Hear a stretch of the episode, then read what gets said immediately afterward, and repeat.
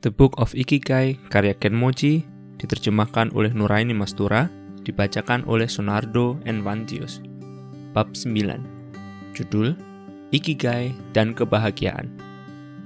Ada sebuah pemikiran populer yang ada benarnya bahwa para pegawai kantoran Jepang merupakan sebuah model pengabdian dan penyangkalan diri. Kata Karoshi yang secara harafiah berarti kematian akibat bekerja berlebihan telah memasuki kosakata internasional. Akan tetapi, etika lama pengabdian buta pada satu perusahaan menjadi semakin tak dapat diterima, bahkan di negara seperti Jepang sendiri.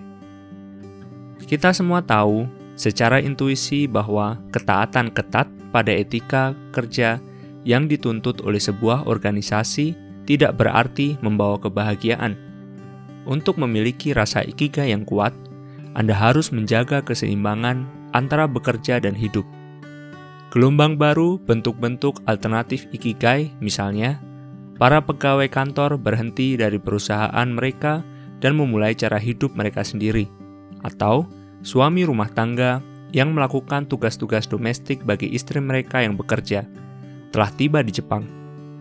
Mereka mencerminkan tren global bekerja paruh waktu. Pada waktu bersamaan, terdapat nuansa bangsa Jepang yang unik pada tren yang tengah bertumbuh ini.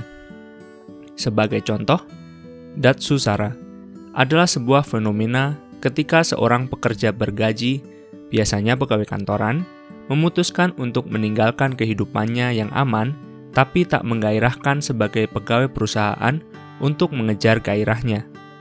Secara etimologi, Datsu berarti keluar, sementara Sara merupakan singkatan untuk pegawai bergaji. Terkadang, bergantung pada situasi ekonominya, Anda bisa saja dipaksa memasuki Datsusara setelah dipecat. Akan tetapi, hal ini cukup jarang terjadi di Jepang, karena begitu diterima di perusahaan, pekerjaan Anda biasanya aman hingga pensiun. Perwujudan Datsusara bisa banyak, membuka sebuah bar atau restoran, menjadi petani atau seniman. Sebuah karakteristik umum adalah bahwa pekerjaan-pekerjaan ini seringkali merupakan contoh dari perpanjangan ikigai, mantan pegawai berkeinginan untuk mencari penghidupan sambil melakukan sesuatu yang mereka senangi, sesuatu yang mereka anggap menarik dan memuaskan batin. Etos bahwa kita dapat memiliki ikigai di luar konteks pekerjaan kita sejalan dengan makna Datsusara. Bahkan, para pegulat sumo yang harus mengabdikan hidup mereka untuk latihan olahraga yang begitu berat itu, dikenal memiliki berbagai macam hobi, seperti bernyanyi karaoke atau memancing, yang akan membantu mereka di karier pasca sumo apapun.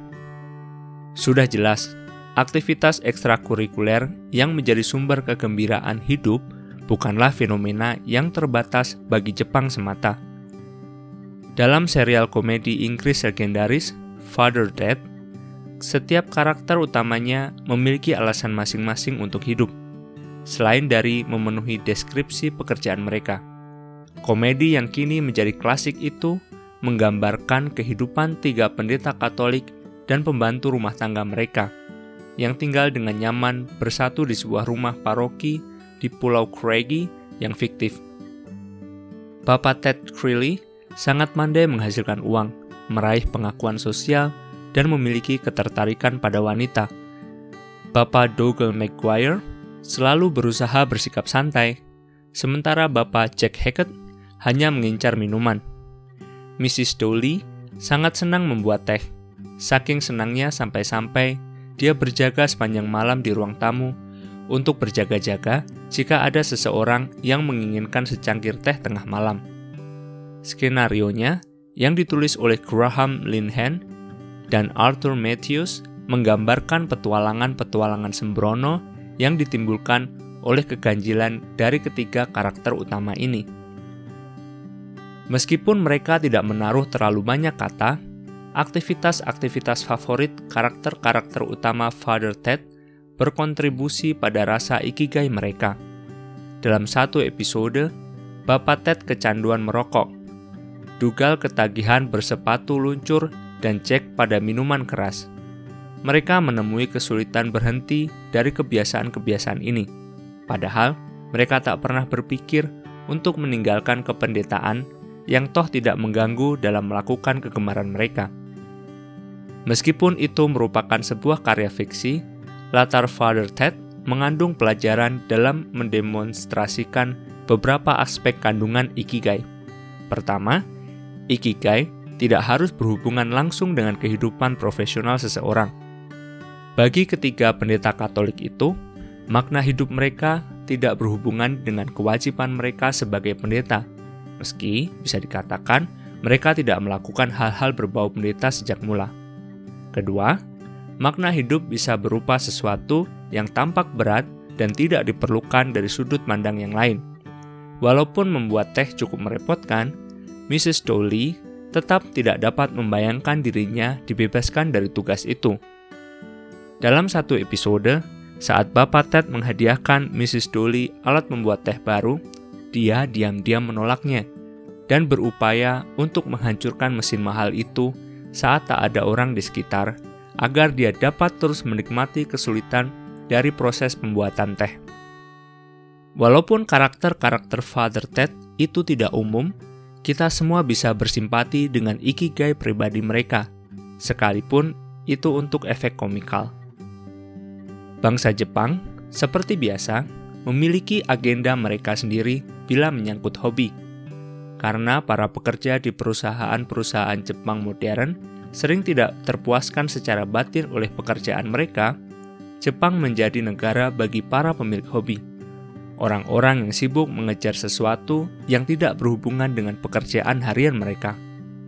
Menikmati hobi dalam skala besar bisa dikatakan kasus yang dilebihkan dari kegembiraan dengan melakukan hal-hal kecil.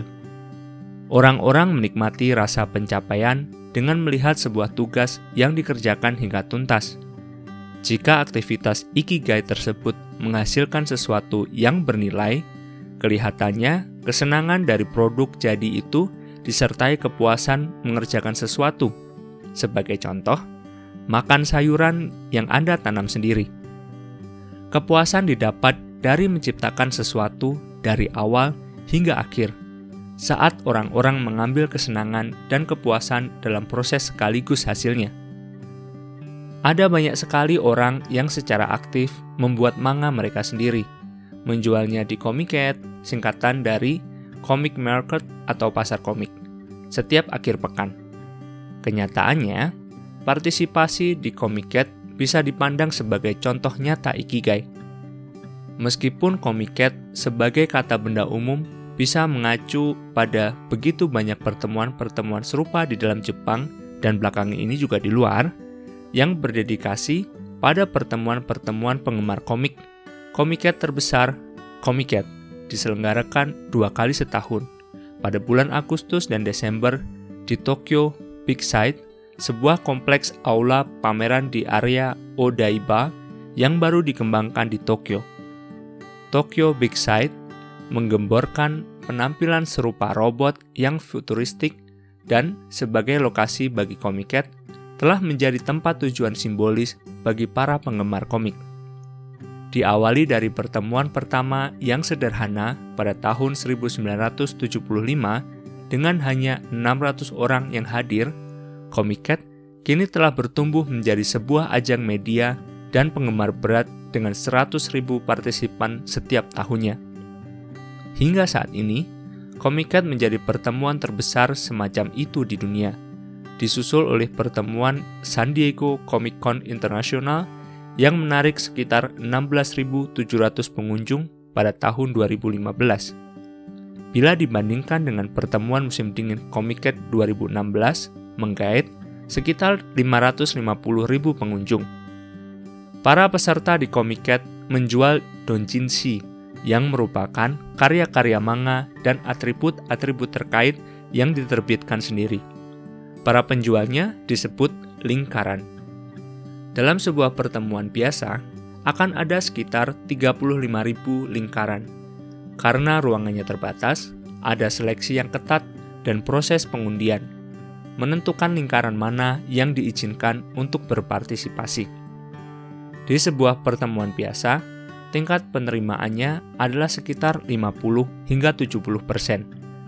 Seorang penjual membayar biaya sekitar 10.000 yen atau 1 juta rupiah, dan diberikan ruang pameran 90 cm x 45 cm. Biliknya mungkin berukuran kecil, tapi itulah impian bagi para penjual yang penuh harapan dan para pembeli yang bersemangat. Meskipun tidak sering terjadi, seorang penjual Comiket bisa merintis jalan naik ke pasar profesional yang kompetitif.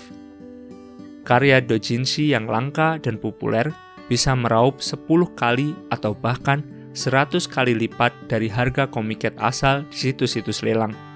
Akan tetapi, mayoritas lingkaran sudah puas dengan menjual sedikit doujinshi kepada para pengunjung. Sejumlah lingkaran sudah memiliki basis penggemar yang kuat, dengan calon-calon pembeli menghambur ke bilik-bilik begitu gerbang dibuka di pagi hari. Penyelenggaraan Comiket didukung oleh sukarelawan-sukarelawan amatir.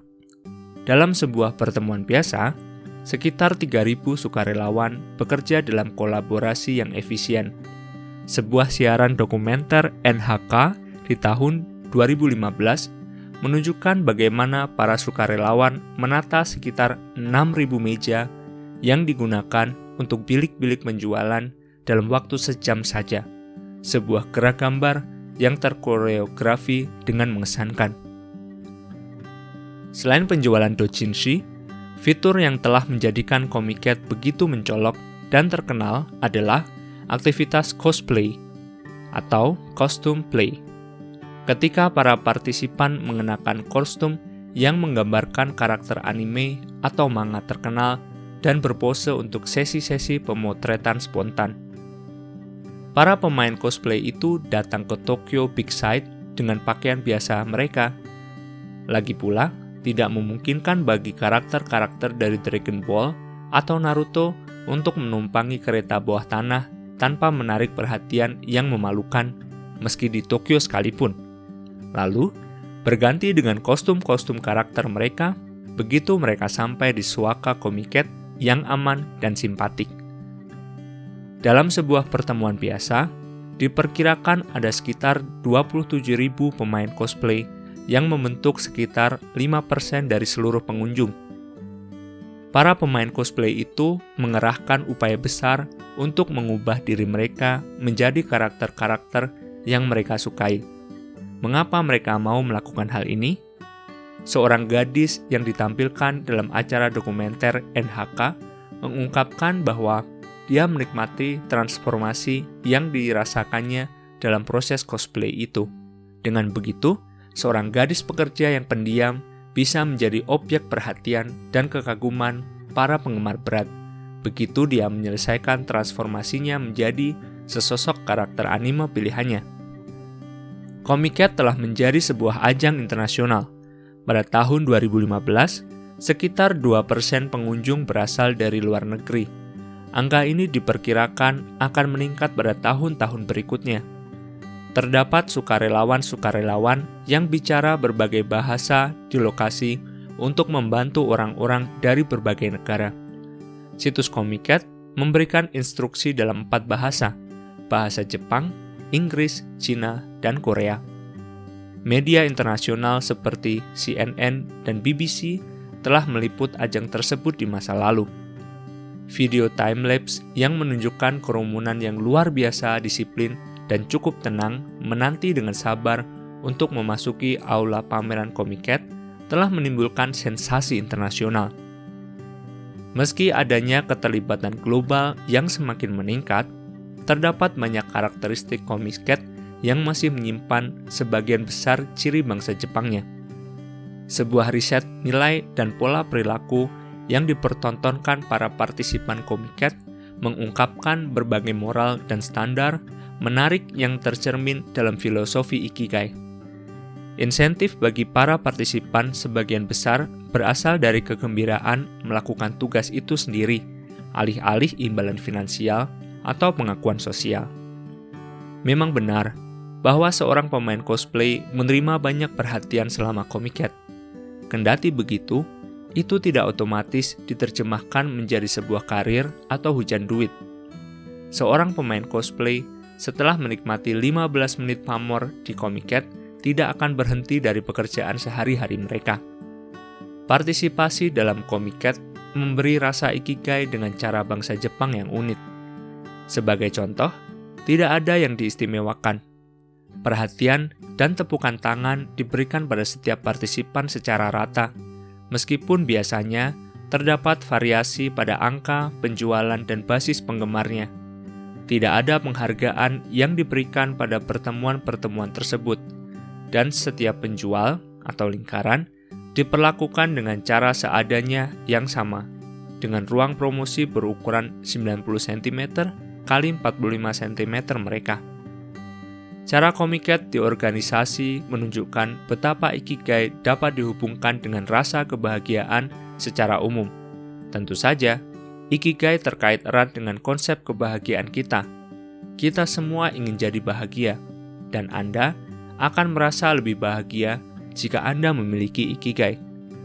Cara pandang orang-orang terhadap kebahagiaan merupakan pertanyaan ilmiah yang menarik, selain juga menjadi masalah pertimbangan praktis. Orang-orang cenderung berasumsi bahwa terdapat kondisi-kondisi yang diperlukan untuk bahagia.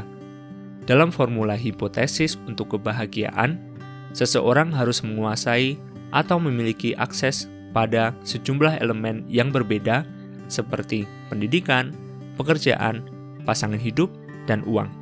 Kenyataannya, riset ilmiah menunjukkan bahwa hanya ada sedikit elemen dalam kehidupan manusia yang benar-benar diperlukan untuk menjadi bahagia. Sebagai contoh, bertentangan dengan keyakinan umum, memiliki banyak uang tidak lantas membawa kebahagiaan. Anda tentu perlu memiliki cukup uang untuk hidup dengan nyaman, tetapi di luar dari itu, uang tidak dapat membeli kebahagiaan. Memiliki anak-anak tidak otomatis menghadirkan kebahagiaan yang lebih banyak. Pernikahan, status sosial, kesuksesan akademis, elemen-elemen kehidupan yang sering dipandang penting untuk mewujudkan kebahagiaan seseorang, sebetulnya hanya sedikit berpengaruh pada kebahagiaan itu sendiri. Para peneliti telah menyelidiki sebuah fenomena bernama ilusi terpusat. Orang-orang cenderung memandang hal-hal tersebut dalam hidup itu penting bagi kebahagiaan, padahal kenyataannya tidak demikian. Istilah ilusi terpusat berasal dari gagasan bahwa Anda bisa begitu terfokus pada aspek tertentu dalam hidup sampai-sampai Anda mempercayai bahwa seluruh kebahagiaan Anda bergantung padanya. Sebagian orang memiliki ilusi terpusat pada, misalnya, pernikahan sebagai syarat bagi kebahagiaan. Dalam kasus demikian, mereka akan merasa tidak bahagia selama mereka tetap melajang. Sebagian orang akan mengeluhkan bahwa mereka tidak bisa merasa bahagia karena tidak memiliki cukup uang, sementara yang lain akan merasa yakin mereka tidak bahagia karena tidak memiliki pekerjaan yang layak. Saat memiliki ilusi terpusat, Anda menciptakan alasan Anda sendiri untuk merasa tidak bahagia. Jika ketidakbahagiaan merupakan ruang kosong yang tidak memiliki elemen yang dibutuhkan, kekosongan tersebut diciptakan oleh khayalan bias akan topik tersebut. Tidak ada formula mutlak bagi kebahagiaan. Setiap kondisi unik dalam hidup bisa menghadirkan fondasi bagi kebahagiaan dengan cara uniknya sendiri. Anda bisa bahagia ketika menikah dengan anak-anak, atau ketika menikah tanpa anak. Anda bisa merasa bahagia ketika melajang dengan gelar sarjana ataupun tidak. Anda bisa bahagia saat bertubuh langsing, Anda bisa bahagia saat bertubuh gendut. Anda bisa bahagia ketika tinggal di tempat beriklim hangat seperti California. Anda bisa bahagia saat tinggal di Montana ketika Anda merasa kondisi musim dingin yang ekstrim. Sebagai seorang pegulat sumo, Anda bisa bahagia saat berhasil mencapai Yokozuna, atau Anda bisa bahagia meski terus menjadi orang yang tidak diunggulkan sepanjang karier Anda, melakukan tugas-tugas remeh tanpa pernah menyerah. Singkat kata, untuk menjadi bahagia, Anda harus menerima diri sendiri. Menerima diri sendiri adalah salah satu tugas terpenting meski sulit yang kita hadapi dalam hidup kita. Tentu saja, menerima diri sendiri merupakan hal paling mudah, paling sederhana, dan paling memberi kepuasan yang bisa Anda lakukan bagi diri sendiri. Formula dengan anggaran, rendah dan bebas, pemeliharaan untuk jadi bahagia. Hal yang mengejutkan di sini adalah bahwa secara paradoks, menerima diri sendiri seringkali melibatkan membebaskan diri sendiri, terutama bila ada khayalan diri yang Anda dambakan. Anda harus melepaskan diri imajinatif ini untuk menerima diri Anda sendiri dan menjadi bahagia. Dalam drama The Bluebird karangan Maurice Maeterlinck, seorang gadis bernama Myrtle dan saudaranya Tyltyl melakukan perjalanan untuk mencari kebahagiaan. Mereka berpikir burung biru kebahagiaan akan ditemukan di tempat-tempat lain. Meski telah berupaya, mereka tidak dapat menemukan burung biru itu dimanapun. Kecewa, mereka pulang ke rumah. Mereka terkejut ketika mendapati burung biru kebahagiaan tepat di dalam rumah mereka berkicau lincah. Ternyata, burung itu berada di rumah mereka selama ini. Apakah pesan yang Anda terima dari kisah ini? Pada tahun 1996, para peneliti di Italia melakukan sebuah penemuan besar dalam ilmu syaraf. Selagi memeriksa otak seekor monyet, mereka tak sengaja menemukan bahwa sel-sel sarafnya menjadi aktif ketika monyet itu sedang melakukan sesuatu. Seset sel saraf yang sama juga menjadi aktif ketika monyet itu mengamati yang lain melakukan perbuatan yang sama. Sel-sel saraf dengan sifat demikian akibatnya dinamai sel saraf cermin. Sel saraf cermin telah ditemukan dalam otak manusia juga. Pada saat ini, dipercaya bahwa sel-sel saraf ini terlibat dalam berbagai aspek komunikasi, termasuk membaca pikiran. Saat kita membuat perkiraan mengenai pikiran orang lain, sel-sel saraf cermin dianggap penting ketika kita membuat perbandingan antara diri kita sendiri dengan orang lain. Sebuah langkah yang dianggap penting untuk menyadari jenis orang seperti apa diri kita ini. Cermin di kamar mandi Anda memantulkan tampilan fisik Anda. Akan tetapi, untuk menghargai kepribadian Anda sendiri, Anda memerlukan orang lain untuk memantulkan bayangan diri Anda. Hanya dengan menyadari kesamaan dan perbedaan antara diri Anda sendiri dan orang lainlah Anda bisa menilai karakter Anda secara nyata. Demikian pula yang terjadi pada Myrtle dan Tyltyl. Baru setelah menempuh perjalanan ke dunia yang luas dan membandingkan orang lain dengan diri mereka lah, mereka jadi menyadari tabiat nyata diri mereka sendiri. Baru saat itulah, mereka dapat menerima diri mereka sendiri sebagaimana adanya. Fabel Bluebird of Happiness mengungkapkan bahwa kita dapat menemukan kebahagiaan dalam kondisi unik masing-masing diri kita. Rumput bisa saja tampak lebih hijau di sisi seberang, tetapi itu hanyalah sebuah ilusi. Orang-orang yang datang ke Comic-Con dan berinteraksi dengan satu sama lain pada pijakan yang sama tahu persis itu. Mereka datang ke Comic-Con demi mencari burung biru kebahagiaan, dan mereka menemukan apa yang mereka cari, yang nyatanya berada di dalam diri mereka sendiri. Setelah menikmati peran sebagai karakter fantastis anime dalam cosplay, mereka melepaskan pakaian kegembiraan mereka dan kembali menjadi diri mereka sendiri.